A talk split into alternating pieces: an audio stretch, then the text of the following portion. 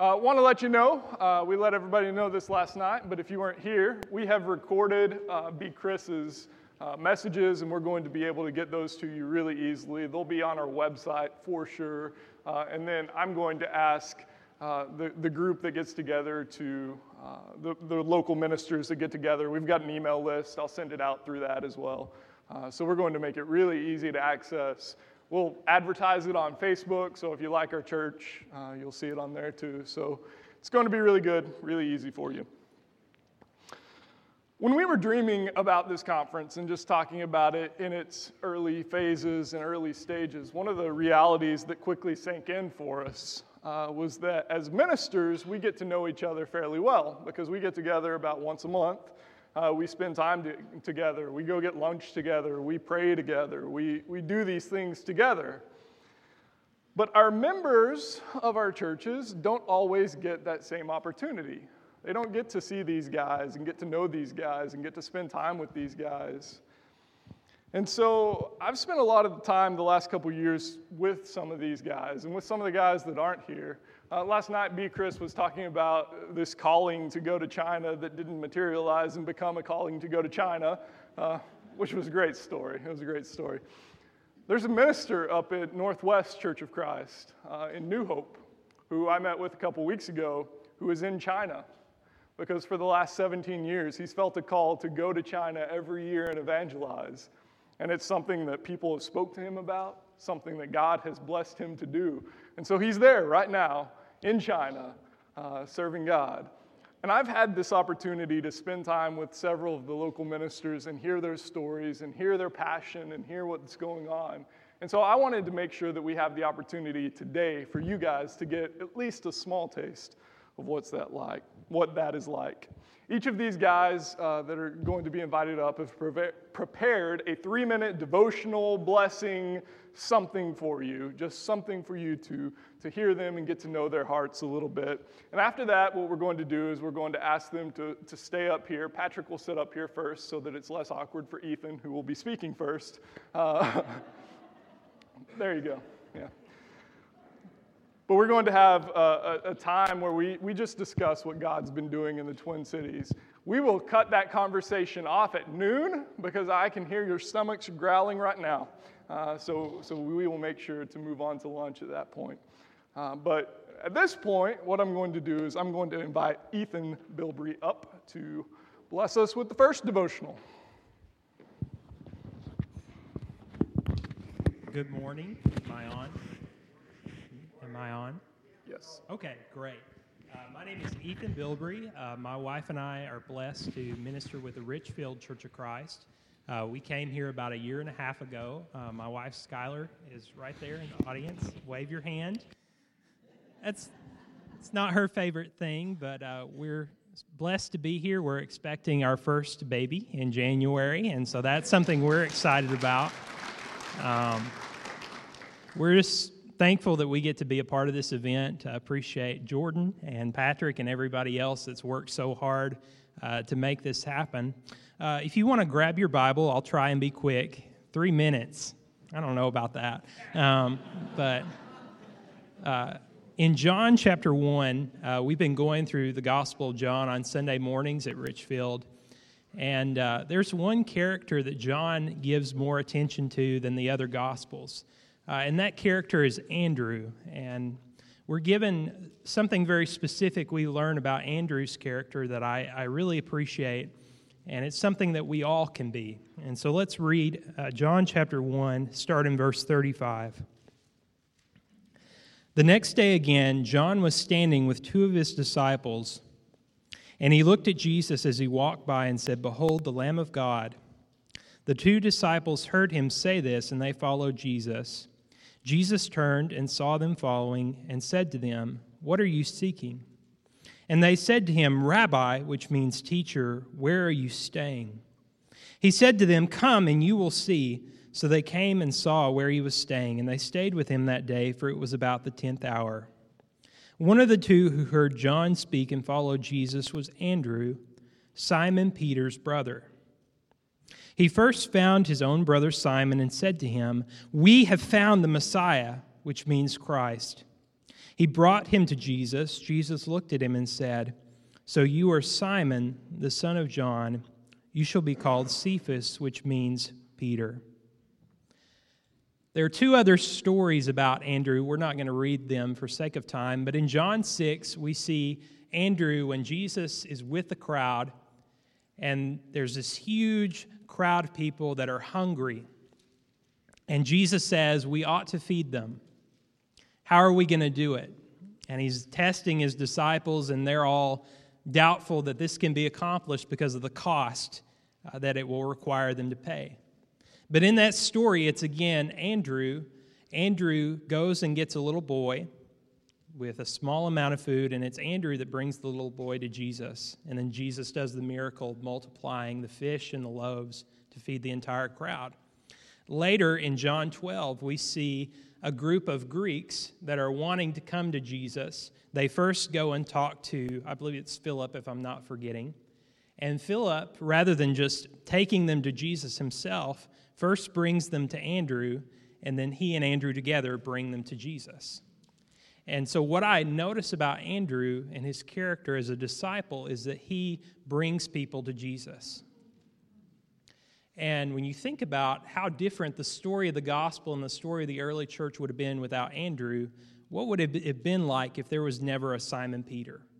Uh, what would it have been like if on that day when they wanted to feed the crowds, there was no Andrew bringing the little boy with the food for Jesus to multiply?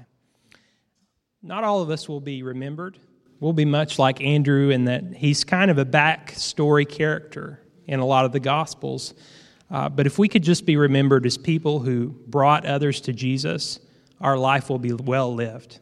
So thank you for being here. We're glad to be together.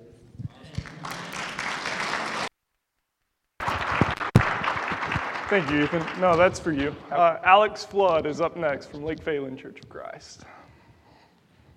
He'll be followed by uh, Dr. Pointer from Minneapolis.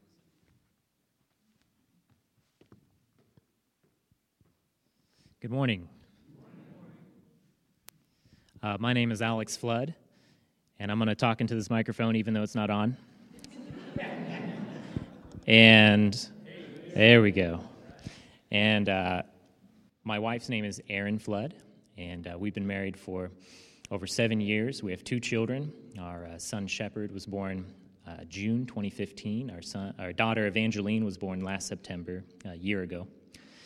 And uh, we live in the east side of St. Paul, and we meet as the Lake Phalen Church of Christ in our home on Sundays. We have about a 10 or 11 people that meet, and we do Bible studies with them throughout the week. And we have about another half dozen people that we do Bible studies with who don't go to church throughout the week. And um, when we first moved here, we met with the Woodbury Church of Christ for about 10 months. And so we know some of you from that time period, and we know some of you from the other congregations during that time period when we were meeting other people. So it's good to be here. Appreciate the opportunity to speak. A lot of people have been asking me who's heard that I have kids, you know, am I getting enough sleep now? And I think that's funny because before we had kids, nobody ever said, hey, watch out, you're not going to get any sleep. so I was like, where was the warning? it's like a joke or inside joke that nobody let me in on until after I wasn't getting sleep.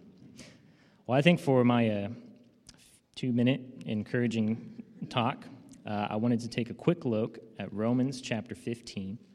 So if you'll go to your Bibles in Romans chapter 15, this is at the end of what would have been a difficult letter to receive if you were at the church in Rome.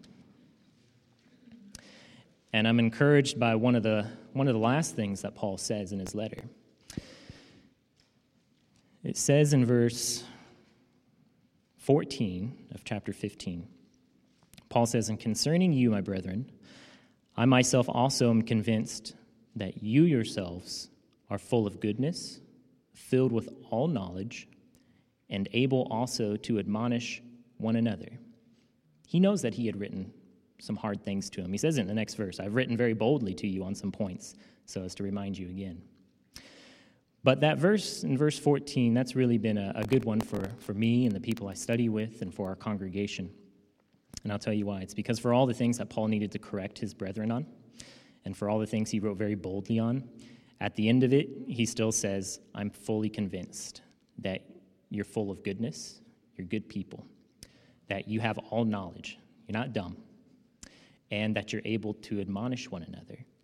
And that's an important word, admonish, because it's not a bad word. In the Greek, it's noutheteo. It's made up of two Greek words, nous, which means your mind, and tethetis, which means to cast upon. And so it was a way of saying to gently rebuke or to persuade somebody by casting logic upon their mind, appealing to one another. Uh, harkens back to what he said back in verse 7, where he says, Therefore, accept one another, just as Christ also accepted us to the glory of God. That word accept is very important as well. It's the word proslambano. It's the word pros, preposition, it means to come towards an object or a goal. And lambano means to have an object come towards you and you receive it. And so you have this reciprocal action going on. So when it says accept one another, it doesn't mean agree with one another. It also doesn't mean agree to disagree with one another. And it especially doesn't mean be silent on what you're disagreeing about. And so I liked that in our message this morning with uh, our brother told us, you know, we don't, it's not a good way to handle things with silence. It's good to talk about it and to get it out there. And when we talk about it, we can see each other as full of goodness, full of knowledge, and able to admonish one another.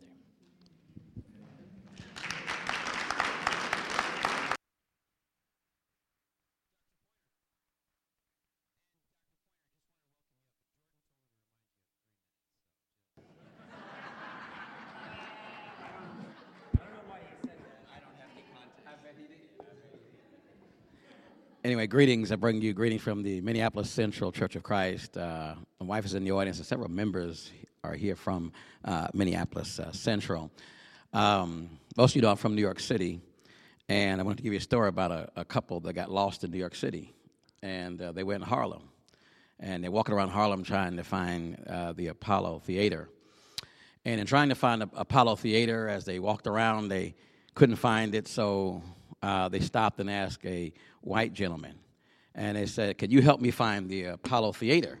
He says, Yeah, go back to 125th Street, turn right, you'll run right into it. Okay, so they kept on going. And they stopped and asked a black guy. And they said, Do you know what Apollo Theater is? I sure do. Go down to the corner here, 125th, turn right, you'll run right into it. And so the gentleman said, the wife said to the gentleman, then, why is it that you asked twice about how to find the Apollo Theater, and he said, I just want to get it in black and white. Okay, y'all catch that the way home. So, the uh, particular pericope of text that I want to allude to today is in John chapter 8, verse 31 and verse 32, and then uh, I will truncate and I'll be finished. I still have two and a half minutes left. Okay, now we're going by my watch, of course. I don't know what watch y'all are going by. But in John 8, 31 and 32, um, I like that text because um, as it's in the Johannine letter, I want to pick up where Ethan picked up. Uh, in this particular uh, pericope, the, the theological conundrum that's going on here is that Jesus now talks to his Pharisees. And he's trying to get the Pharisees to understand you all don't have it all together either. And so, because you don't have it all together, uh, the only way he said, indeed, uh, you, if you continue in my word, continuous, if you continue in my word, the thing that's going to make you a good disciple is when you continue in my word. So that's how you can tell a true disciple from a false disciple. Because if you're not continuing his word, then you are not his disciple. He says, if you continue in my word, then are you my disciples indeed. And then he said two things. And you shall know the truth. That's number one, clause A. And number two, and the truth shall set you free. Those two clauses. So you have to continue in your word if you're going to be a disciple, and the truth shall set you free. I'm so excited about what we're doing here at this conference uh, I don't know what to tell you how to start because I'm really glad we're all here together in one place. We're here today not just because you're here and I'm here, but because God is here. And because God is here, the Bible says in John 10 10, the thief cometh to steal, to kill, and destroy. But I've come that you might have life and you might have it more abundantly. So we come today to speak life into all of us. God bless.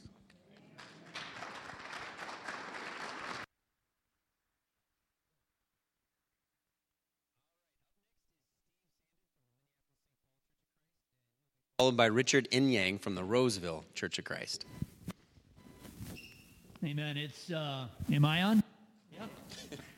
Uh, it's uh, it's totally awesome to be here. Um, we, um, you know, we're from the ICOC, International Churches of Christ, and when I moved here about 13 years ago, um, you know, I, I thought, I wonder how we're going to be welcomed, and uh, we were welcomed in an amazing way, and I just want to commend everybody. Do I need to repeat everything?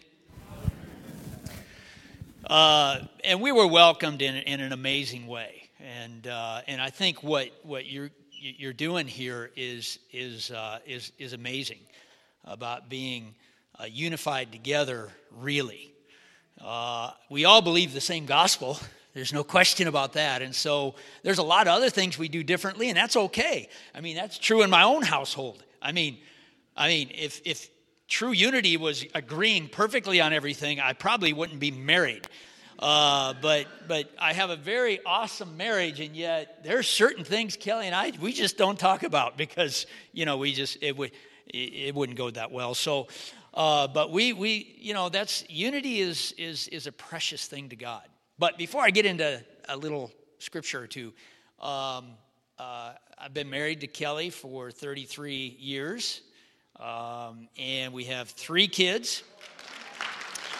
Uh, uh, the, my two daughters are married. Uh, my oldest daughter and her husband uh, are in the ministry in Milwaukee, uh, Wisconsin. And we have three grandkids. my son's getting married this next summer. So, and then after we became empty nesters, my wife thought, well, I, we have so much time on our hands that we brought in two foster kids. And that's when my hair turned gray. My beard turned gray after that experience. And, and honestly, that's why a lot of the meetings in the last couple years we haven't been at because it was, we brought in two kids that were, had lots of issues, uh, lots of stuff. Uh, the cool thing is with the, the, the, the daughter, they, they had the same mom, two different dads. Uh, the, the, the daughter is with her dad now. Everything worked out there. And then the, the boy, Dante, he stayed with us a little longer, but now my youngest daughter, who's only 24 years old, uh, is in the process of adopting him. So my 24 year old has an eight year old kiddo, and we're so proud of them for that. So, um, so anyway, so I'm probably going to start bugging you at your meetings now and showing up and stuff because we're empty nesters again, at least for a little while. Uh, we'll see. But anyway, um, but anyway, I want to thank you guys for, for hosting this. To me, it's precious to the heart of God what we see here 12 churches represented. There's nothing more precious to God than unity. When I, I, I asked a class I was teaching a little while ago, if you could find one chapter in the Bible that summarized the heart of God more than any other chapter, what would you do? And they were scratching their heads. I gave them some time to think it through. Um, and one person, I can't remember who it was, said, John 17. I said, I, that would be one that I would pick. And there's many. But John 17, because right before Jesus dies, he prays the most monumental prayer ever prayed, the most passionate prayer ever prayed, because a few hours later, he was going to be, my campus minister is calling me. I actually put this on mute, so I don't know why it's ringing. Uh, but anyway, he, uh, uh, he's about to be crucified, and what does he pray about? That we all are one like the Trinity. That we're one like the Father, the Son, the Holy Spirit. Am I okay on time? I got another 30 seconds. Uh, we're all one like the like you know, God is three, but He's one. I mean, if I start preaching there's three gods, you guys would never invite me back because that's false doctrine, right? And I'm not going to ever preach that. But it would also be wrong if I preached there was only one being that made up our God. There's three beings that make up one God, and our church should reflect that, that we're so close, we kind of blend into each other. And so it goes way beyond just doctrinal unity, it's our hearts are knit together like the Father, the Son, and the Holy Spirit. But thanks again, guys. Thanks for being a great example. I'm looking forward to more meetings like this in the future. Amen.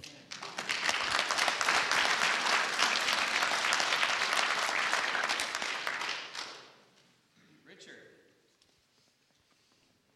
And following him will be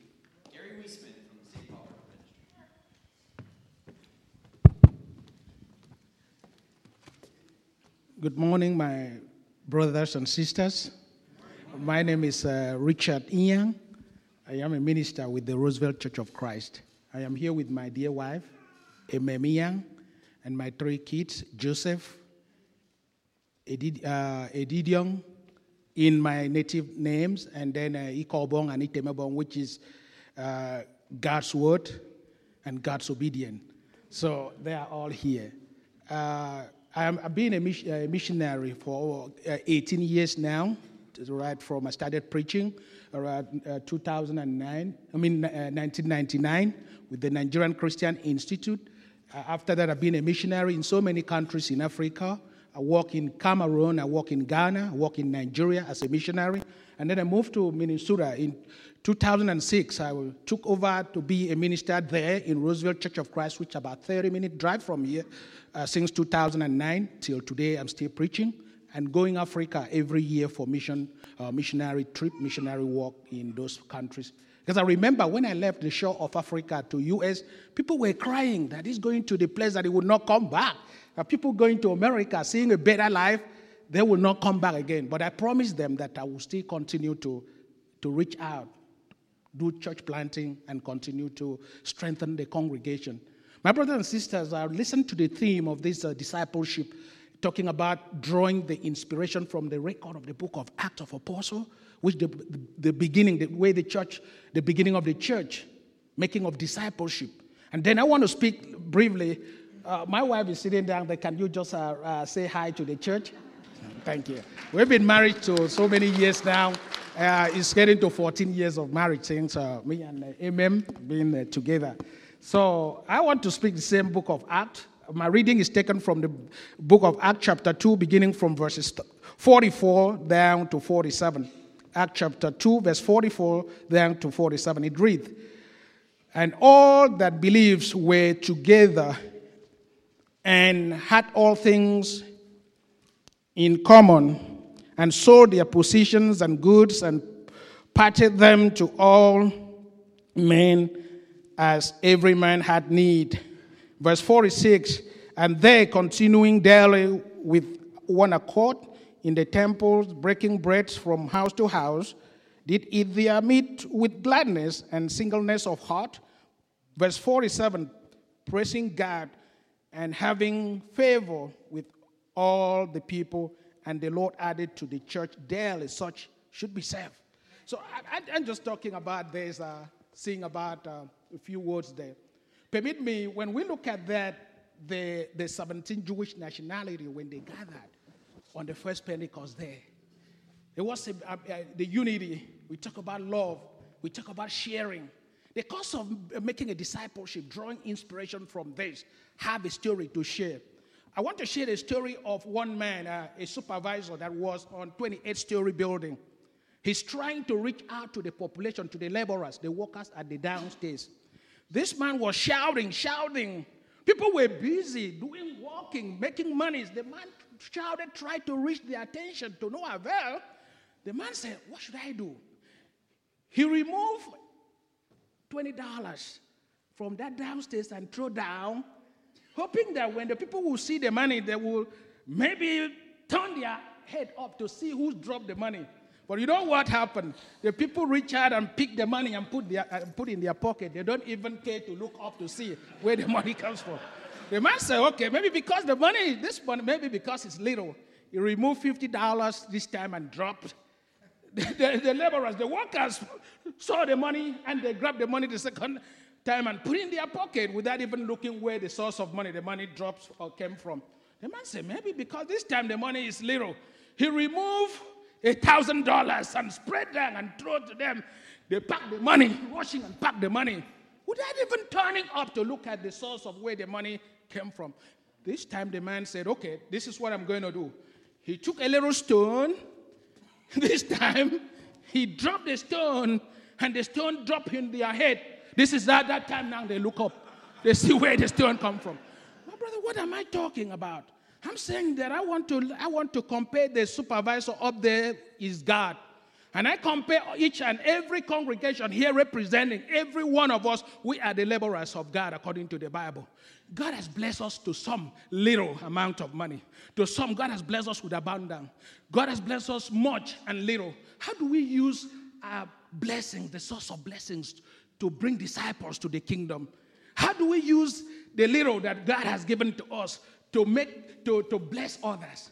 My brothers and sisters, the cost of making, you know, discipleship is not. Look at what happened in that passage. The people were selling their properties, bringing it to the foot of the disciples, sharing everything in common. Nobody was. Everybody had enough and to spare.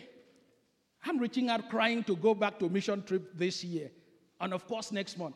I'm reaching out to so many congregations in the Twin City. I'm traveling with three individuals that are sacrificing their income, sacrificing. My wife sitting down there, we went to the bank and took the money and buy the ticket and signed that I need to pay back to the bank, but I need to secure the ticket. And when it is the low season, I'm crying out. Only few are running around. My brother, let us remember God have a blessings giving you all the things that you have is for you to use it to bless others. We are so blessed in America. When you go outside America and see people are suffering, you can cry. You can see that we have everything that we need to reach out to others and make disciples to all nations in order to obey the commandment Jesus said, go into the world and make the disciples of all nations. Baptize them in the name of the Father, the Son, and the Holy Spirit, and he will be with you to the end. God bless you in Jesus' name. Amen.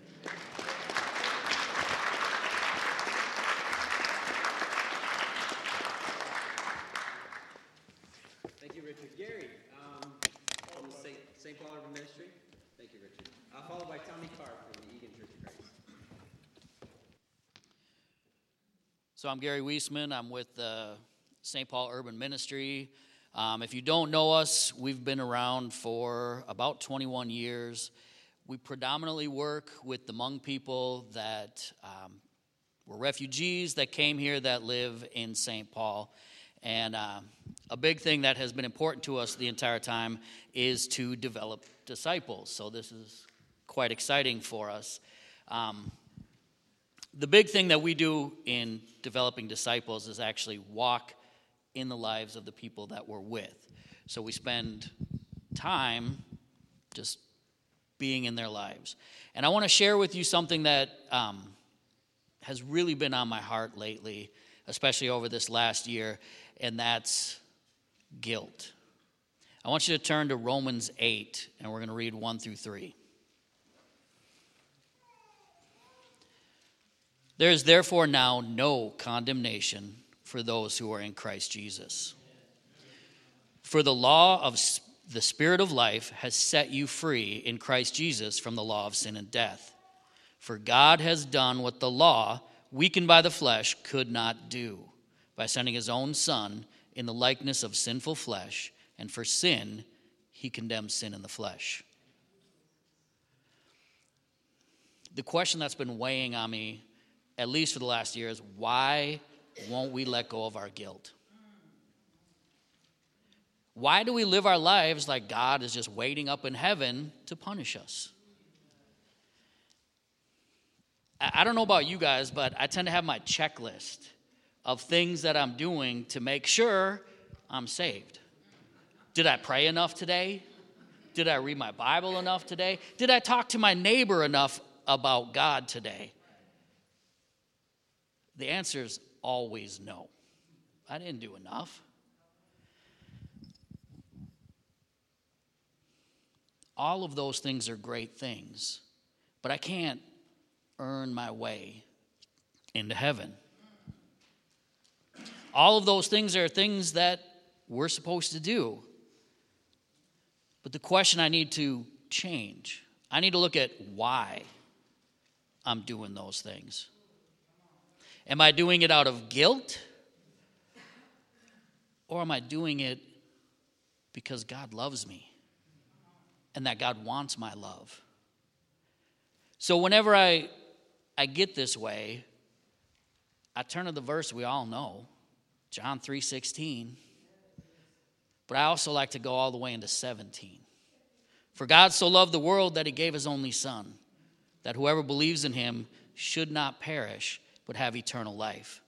For God did not send his Son into the world to condemn the world, but in order that the world would be saved through him.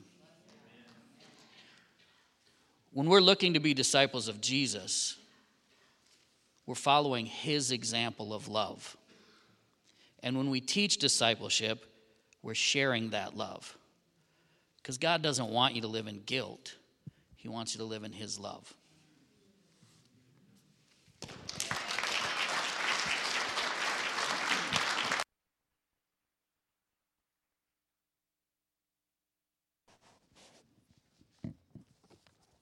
Wife, uh, Anita, and I have been married for 51 years. You can believe that. Um, and I promised, I promised her I wouldn't have her stand up. uh, she asked me not to do that. Uh, but uh, we moved to Minnesota in 1971. Uh, we were in Rochester five years. And uh, my friends asked me, somebody asked me last night, when did you move to Minnesota? And I said 71. And so I tried to do the math on that. Um, 46 years as of uh, June 17th. Um, and I tell my friends I kind of got frozen in here and couldn't get out. Uh, so, you know, with the blizzard. um, but uh, we, we have um, loved our ministry here and uh, continue to do that with the Eagan Church. We have about 10 people here with us today, and uh, grateful for uh, that church and, and all that they mean to uh, this area. We're small, but we're uh, a great church. Um, and the passage I wanted to look at is uh, I've been sharing with the Eagan Church, been talking about shared goals. And one of the shared goals we have is fellowship. And I want to look at Acts 2 uh, 42, and just read that one verse that you're familiar with. It says, They devoted themselves to the apostles' teaching and to fellowship, to the breaking of bread, and to prayer. And I wanted to, to focus a little bit on that idea of fellowship because in that passage, we see the early church living in community, right? They're devoted to each other. They share with each other. They're together on a regular basis. Um, they love to eat together. You know, we got that part down, right? and uh, they, I want to think for a few minutes about uh, that idea of fellowship. So, when you think about word, the word fellowship, I love that Greek word koinonia. I just like saying it over and over, koinonia. Uh, it's such a great word um, because it means sometimes it's translated communion. Uh, it's communion, it's fellowship, it's sharing, it's a joint participation. Uh, Christian fellowship includes eating together, but it's a lot more than that, right? Uh, Christian fellowship includes socializing, but it's a lot more than that uh, because you can get socializing a lot of other places, right? Fellowship affirms a new reality because God has called us into fellowship with His Son, Jesus Christ, in 1 Corinthians 1 9. And that passage, first of all, it says God is faithful. God is faithful. He always is.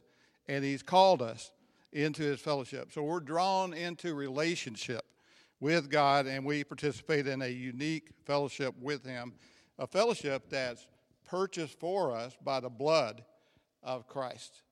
1 Corinthians chapter 10, verse 16. And because others are also in Christ, we experience the unique fellowship or relationship of fellowship with them and also through our fellowship with Christ. So ultimately, fellowship is a union.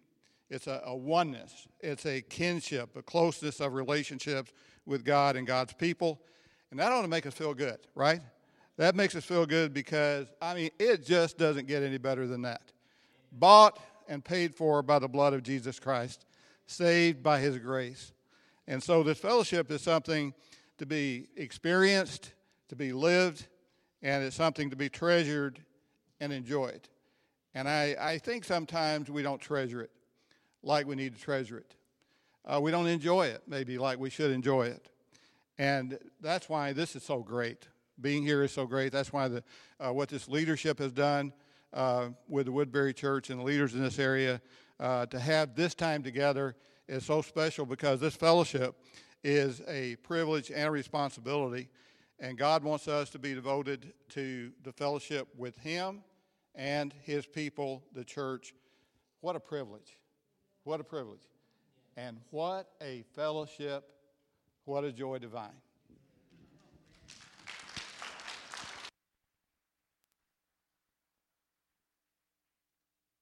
All right, here we go. There's nothing more terrifying than uh, getting up preacher without a mic. There we go. Um, uh, real quick, before we move on from this, uh, we didn't know who all was going to be able to make it. So I'd like to invite Scott Warney from the Park Rapids Church of Christ. You don't have to say anything, Scott, although that's a weird thing for a preacher to want to not do. But come on up. Just and then uh, is Stacy Sykes still in the room? Right here, Stacy. Would you mind come up? You don't have to say anything either. Uh, we just wanted to spend a moment uh, and pray over all these leaders uh, that are here in the room together. We're we're appreciative for all these men. Come on up, Stacy. You can have my chair. Um, Jordan said he was going to give every minister three minutes uh, to speak, and I'm like, you're crazy. That's never going to work out. So I'm doing a little preacher's math. There's eight guys that have spoken. They had three minutes each, and we're at 35 minutes. So I think we nailed it, preacher math wise. Regular math, not so much.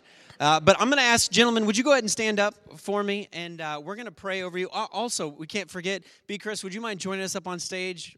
The, these gentlemen that work in ministry. Uh, and we're going to pray for, uh, for everybody here uh, on stage for the ministries, for the things that are that God is doing in their church. We're going to learn a little bit more about what's what God what God has going on, uh, but we want to just ask God's blessing over this group of individuals. Let's pray. Uh, Father in heaven, Lord, we thank you so much for every uh, every person here. Um, Lord, we know that they have given their, their time, their lives. Uh, they've sacrificed so much of, of their family, of their finances, uh, to be able to engage in this call of ministry. Uh, Lord, we know there's ups and downs. Uh, we know that things don't always turn out like we plan, like we expect, like we anticipate. But we know, God, that nothing catches you off guard. We know that you're not surprised by anything, Lord. We know that uh, you see the horizon. You see what's coming. You see what you have in store for us. And God, we just pray. Uh, we seek, we look for your blessing in the ministry and the lives of each of these men here on this stage. Uh, God, we thank you for the call of the gospel. We thank you for grace. We thank you for the reminder of, of fellowship and the fact that we can be guilt free through Jesus Christ, your Son. Uh, and we pray that as ministers, we'd be able to spread that truth to the people around us, Lord, that people would be drawn to Jesus. They wouldn't be drawn to us, they wouldn't be drawn to gimmicks, they wouldn't be drawn to tricks, but they would be drawn to Jesus because that's the message that we're praying. God, we thank you that uh, you continue to bless. We thank you for the people in the, uh, the audience here that are part of these works. We just pray that you would uh, allow them to continue to support, uh, continue to encourage these men, continue to, uh, to help these men grow and, and develop in their ministries as well. Uh, we pray your blessings on all of this. It's in Jesus' name we pray. Amen. All right, you gentlemen may have a seat. Um, before we go too much further, Jordan has a couple more things that he wants to talk about. Stacy, Scott, you guys are welcome to stay up if you want to talk. Yeah, come on, go ahead, stay up. You know, preacher, who can turn down an opportunity to talk? Like preachers, like I know most people don't want that, but Jordan's got a few questions for us to to uh, think through.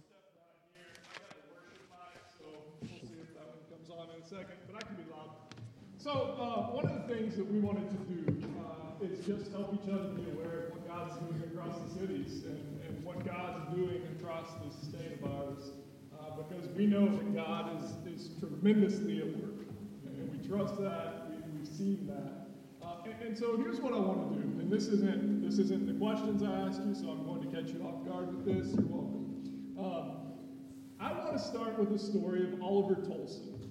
Okay, uh, Oliver's a guy that some of you know, some of you don't. Uh, but but I'm going to start with what happened to me. I, about a year ago, I received a phone call from this minister named Willie Willie Hubbard, and I'd never met Willie before he's a minister off in Maryland, and he said, I just baptized this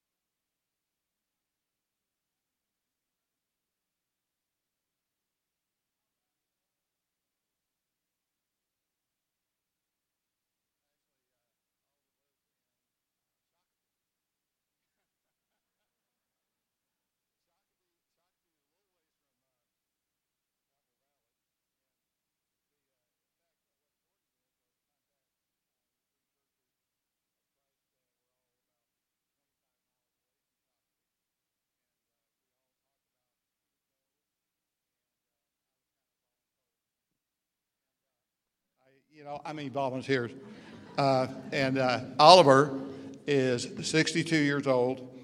And I was told this to begin with that uh, this man is on dialysis uh, Monday, Wednesday, and Friday of each week. He has lung cancer. And the lung cancer went into remission uh, for a few months, and now the cancer is back and it's untreatable. And the first time I talked to Oliver by phone, he agreed to have me come to his home. And he said that uh, he was happy for the baptism of his siblings in Maryland. And what Willie Hubbard uh, had related was that uh, his um, Oliver's sister and brother had been baptized, and um, they, that Oliver wanted to know more. And uh, so I went there uh, because uh, when I talked with Oliver on the phone, he said, he made this statement I want what they have. I want what they have. Because he saw their enthusiasm, he saw how excited they were about being Christians. So the appointment was met, uh, was set, and I went to meet Oliver for the first time. I was greeted by Oliver, his wife Veronica, their 15 year old daughter Mariah, and Veronica's 91 year old mother Georgia. And they all had faith questions and were eager to go to the source to find the answers. And so we started a Bible study that day that is ongoing. Uh, the goal is to meet every week, but due to uh, a lot of health crisis and uh, family crisis situations, studies are postponed periodically, but we get back to that Bible study uh, as soon as possible. They also have two adopted sons that are autistic, and the 14 year old has been in, in on one of the studies. So Oliver called in early September.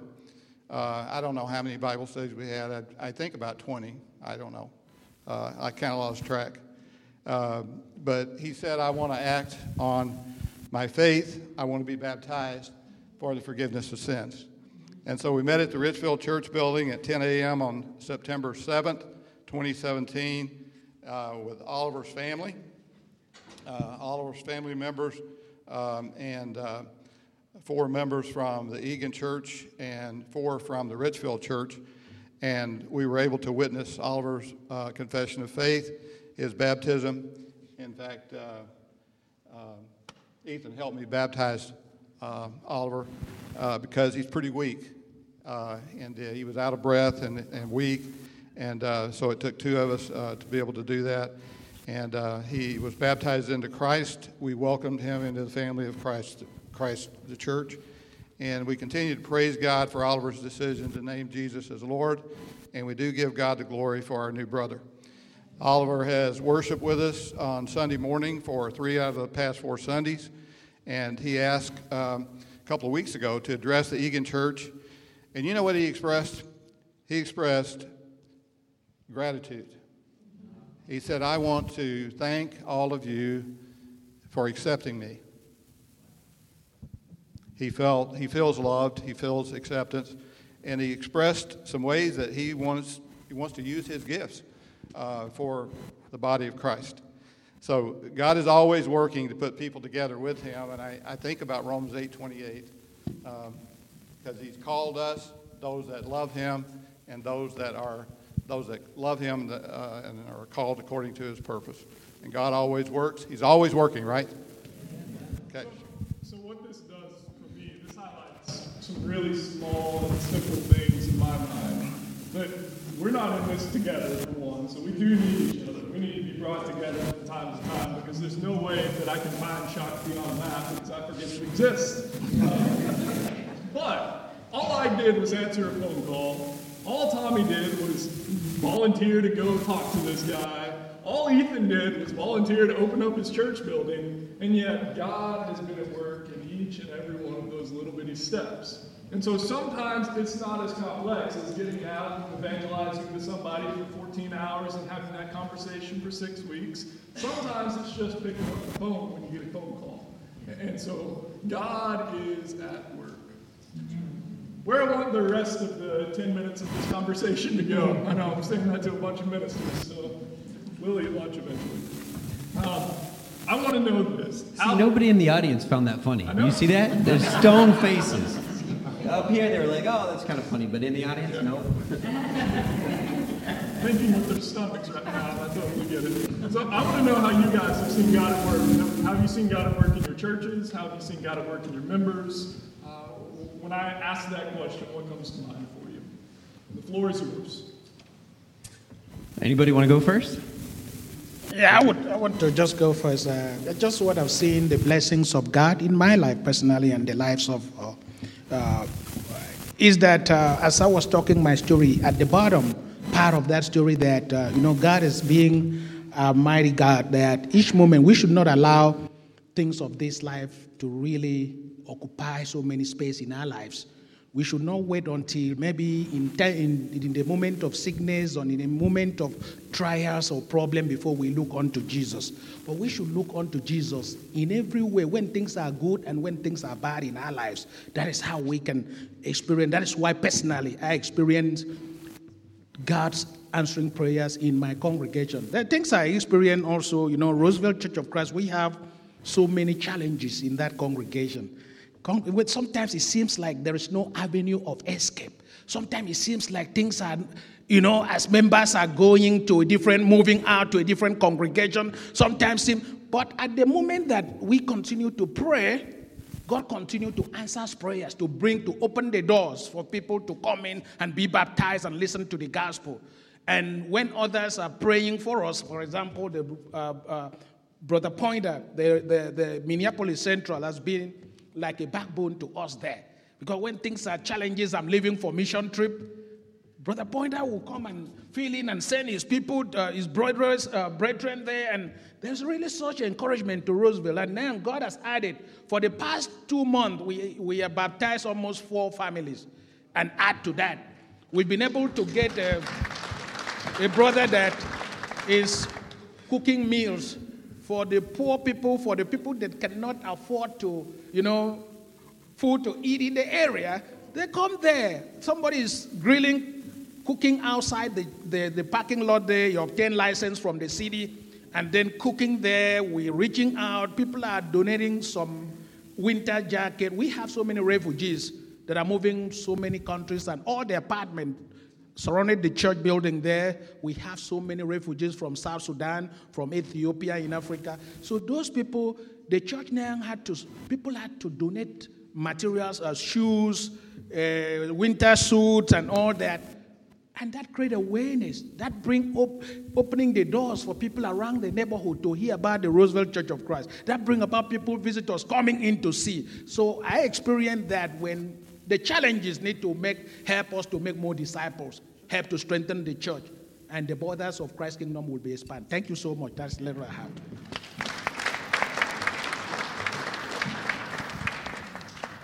How else have we seen God at work this year?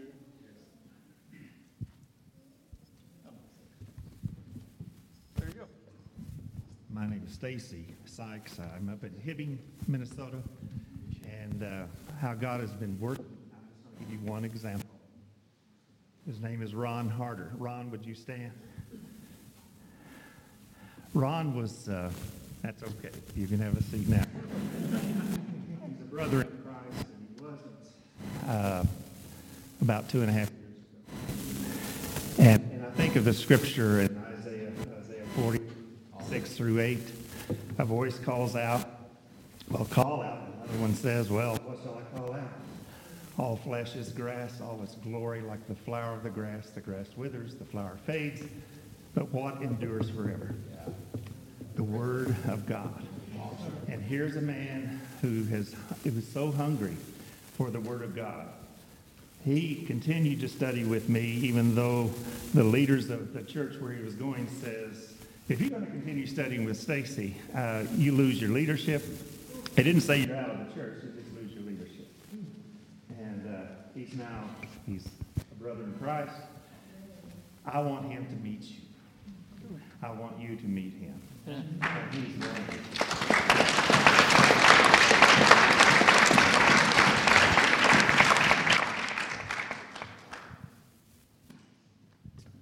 All right, go ahead, Steve. Uh, well, when when when Kelly and I moved here 13 years ago, the church was in a shambles. Uh, we had gone through a lot of really tough stuff. Very discouraging place. Those people in the front row over there, they know, they remember. Uh, and it was that way for six, seven years. In fact, when I was coming to the meetings, there were several times where I shared, you know, it's like, wow, this is so discouraging. Is the hardest thing I've ever done, and I've raised teenagers, and this is even harder. and so, so, uh, but now it's a completely different place. It's a happy church. We're, unless there's something I don't know about, we're very unified.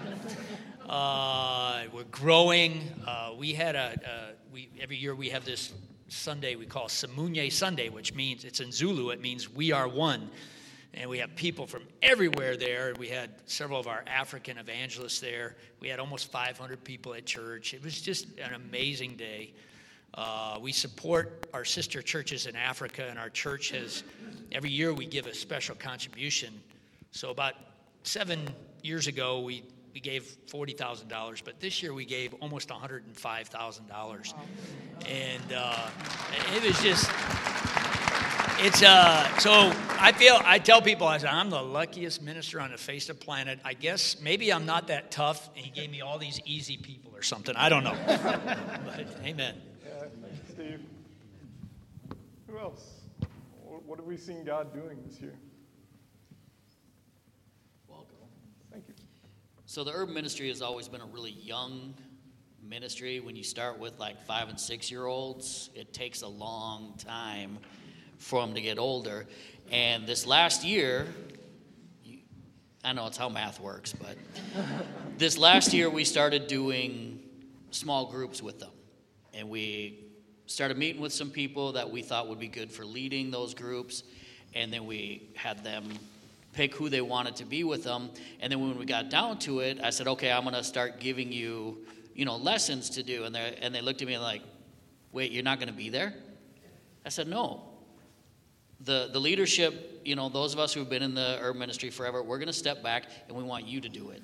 Because when we're there, like if I'm there, everybody just naturally looks to me for the answer. But if I'm not there, then they start actually talking amongst themselves. And we started that this last year and it's went really well.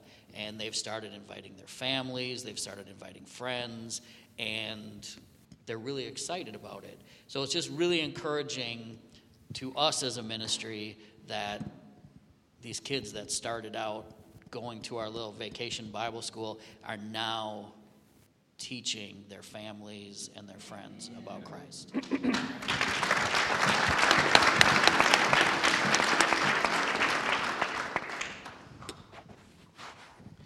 Yeah, I want to say that um, what God is doing this year, um, I thought He brought um, unity, especially among uh, the churches of Christ among our preachers. Um, when I first moved here some eight years ago, um, I started going to the preachers' meeting right away, and um, it was just a bunch of uh, old baby boomers. And uh, it was me and Tommy sitting around, you know. So, you know, we had nothing to talk about. So, uh, and Stacy, Stacy was there. Uh, so Bruce was there, a bunch of old guys. And um, David was there. David May, he's old, so he was there. Uh, and so we would sit there at the meeting, and I'm like, oh my God, we're almost dead, you know. so I started not to come back. I told my wife, do I have to go? I mean, why do I need to go? It's just dead. And so we kept praying about it, and I kept saying, well, the only way to make a difference, you got to be a part of it. And um, so I kept going, kept interjecting things, and uh, Tucker started coming, and Roger started coming, some other guys started coming, and then and we prayed about it, kept praying and praying. And all of a sudden, these young guys started coming. Ethan came, and, and then Pat, he was all here all the time, but he never would come, but he started coming. Uh, he was always busy on that one day. He, he, he's free all the other time, but the one day, you know, he's busy. And then, and then he, Jordan didn't know better. He, you know, he came from Abilene, and he's still busy. What he's doing, I don't know. But, but the Bible says that we know that God put unity in the church. And he says we have to endeavor, Ephesians 4 4, to keep the unity. You can't keep what you don't have. So God, Christ, put unity in the church. And it's our job as leaders, our job as members, it's our job as individuals, it's our job as Christians to keep the unity at whatever the cost is.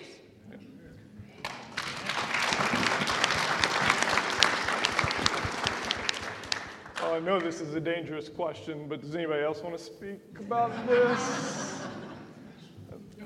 Alex, yeah.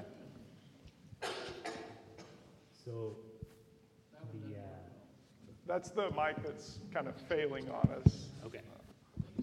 There we go. Okay. So, the main way that I've been able to meet people who want to study the Bible is through a website called meetup.com, which is just a interest group website. So, you can create a group about anything. It could be I love Chihuahuas meetup group, and you all get together with your Chihuahuas and they yap at each other and you have a good time. So, I created a group called the St. Paul Coffee Shop Bible Study. And uh, the reason why uh, this has been effective is because people can just Google like Bible study in St. Paul, and that might be one of the search results that pops up is that meetup page. And so it's it's pretty nice. It's like reverse door knocking. They have to listen because they come to you. And so, um, and so this has actually been an area where I've definitely uh, seen God at work, not because I know what's going on with the people before they show up, but because when they do show up, they, they show up interested and hungry for the word. And um, they show up because they're not getting the word anywhere else. And so, I would say most of our congregation are people that we've met through that one tool that we use. And so, uh, one of the people that I met, very low key, uh, not super outgoing personality. Uh, I remember inviting him to church after a few weeks of studying at the meetup group, and he was just like, "No, it's um, you know, I, don't have anything against church. I just think it's it's too early. Uh, honestly, I don't think I could wake up in time, and uh, there's a lot of people. I don't I don't really like big crowds." I was like, "Hey, man, I totally understand. That's why we start at 11. We start." we, we don't even have to talk. We start by eating together. So we have a meal first, and then after coffee, then we'll do a Bible study. And there's not even that many of us. So uh, he didn't really have anything to say and to return to that. And so he's been to church every Sunday since. Uh, he was he was baptized around five or six months after we after we met, and uh, one of the things that I enjoy about studying the Bible as people is when people have the, the aha moment, when the light bulb comes on, when they start asking questions that I'm amazed that they asked, that they thought to ask a certain question. And uh, that's God working. And also, when they come up with their own ideas for what they should be doing as Christians.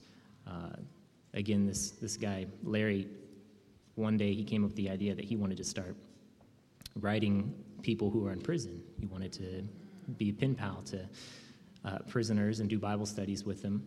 And I don't do that. Uh, I didn't tell him to do that. He just came up with that.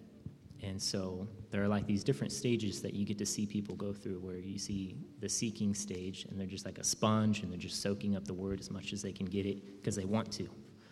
And then there's the stage where you see people growing and asking good questions, um, enjoying the fellowship without having to think about it, just enjoying the fellowship of being in the Word together and being with other Christians.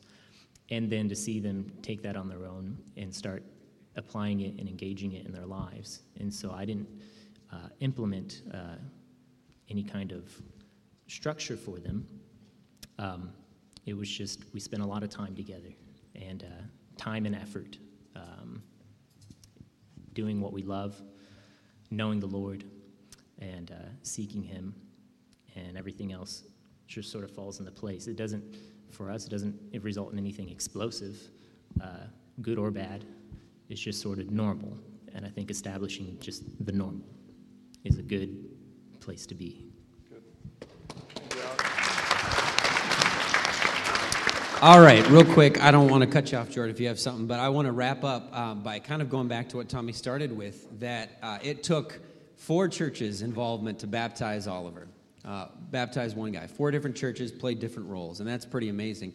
And it makes me think of, like, what, you know, the flip side, to go a little negative here for a second. What if the churches hadn't been willing to work together? What if Jordan hadn't known someone to call, or, or what if Tommy hadn't known where, you know, he could find a, a, a baptistry, or what if uh, Ethan had decided, you know, I'm not strong enough to help that guy in there. I mean, uh, those little things in there that, that all could have made a difference. Now, you get four churches together and you get a guy baptized, that's pretty exciting. What if you get 12 churches together working in the Twin Cities, making a difference for people in the Twin Cities? That's pretty exciting. Now, but the thing is, I'm going to get a little excited here, I apologize. But the thing is, it's not just these guys. You are all ministers. What if you got all of you excited? And what if you're working together? And what if Central's calling Woodbury and Woodbury's calling Richfield and Northern Lights and Hibbing? And what if all these churches are work together to bring people to Jesus? What if that happened? God would do amazing things. It took four churches to bring one guy. How many is it going to take to change this, this city? How many is it going to take to change the communities around us? And that's what we want. That's what we're working for. And that's what it's all about. So without that unity that all these gentlemen have spoken to, I don't know. I think we're just going to plug away, kind of do our thing. But man, if we can get into the heart of the gospel, Ephesians 4, if we can dig into that and if we can make a difference for the people around us, you don't have to do all the heavy lifting alone. Isn't that good news? You don't have to do that by yourself. In fact, all our efforts aren't going to do much anyway. But man, if we combine our work together and if God is blessing us, I think amazing things are going to happen. I, I, believe it. So I appreciate all those stories, the things that are going on in your churches. That's so encouraging to me. Uh, by the way, I don't think I've ever introduced myself. I've just been talking, and people are like, Who is that guy? He grabbed a microphone. Um, my name is Patrick Doherty, and I'm one of the ministers here uh, as well. Uh, but I just got to say, uh, Jordan gets all the credit for pulling this all together. He has been doing the work, he's been putting in the time, putting in the hours. So I just want to acknowledge him real quick for bringing everybody together in this room.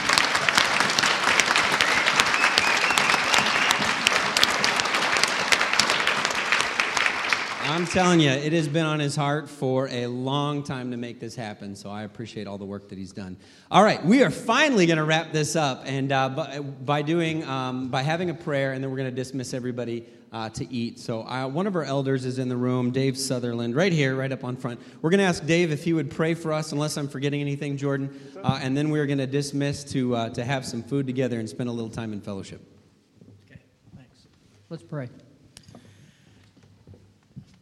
Holy Lord, Jesus Christ, Holy God, Holy Spirit, we are awed today.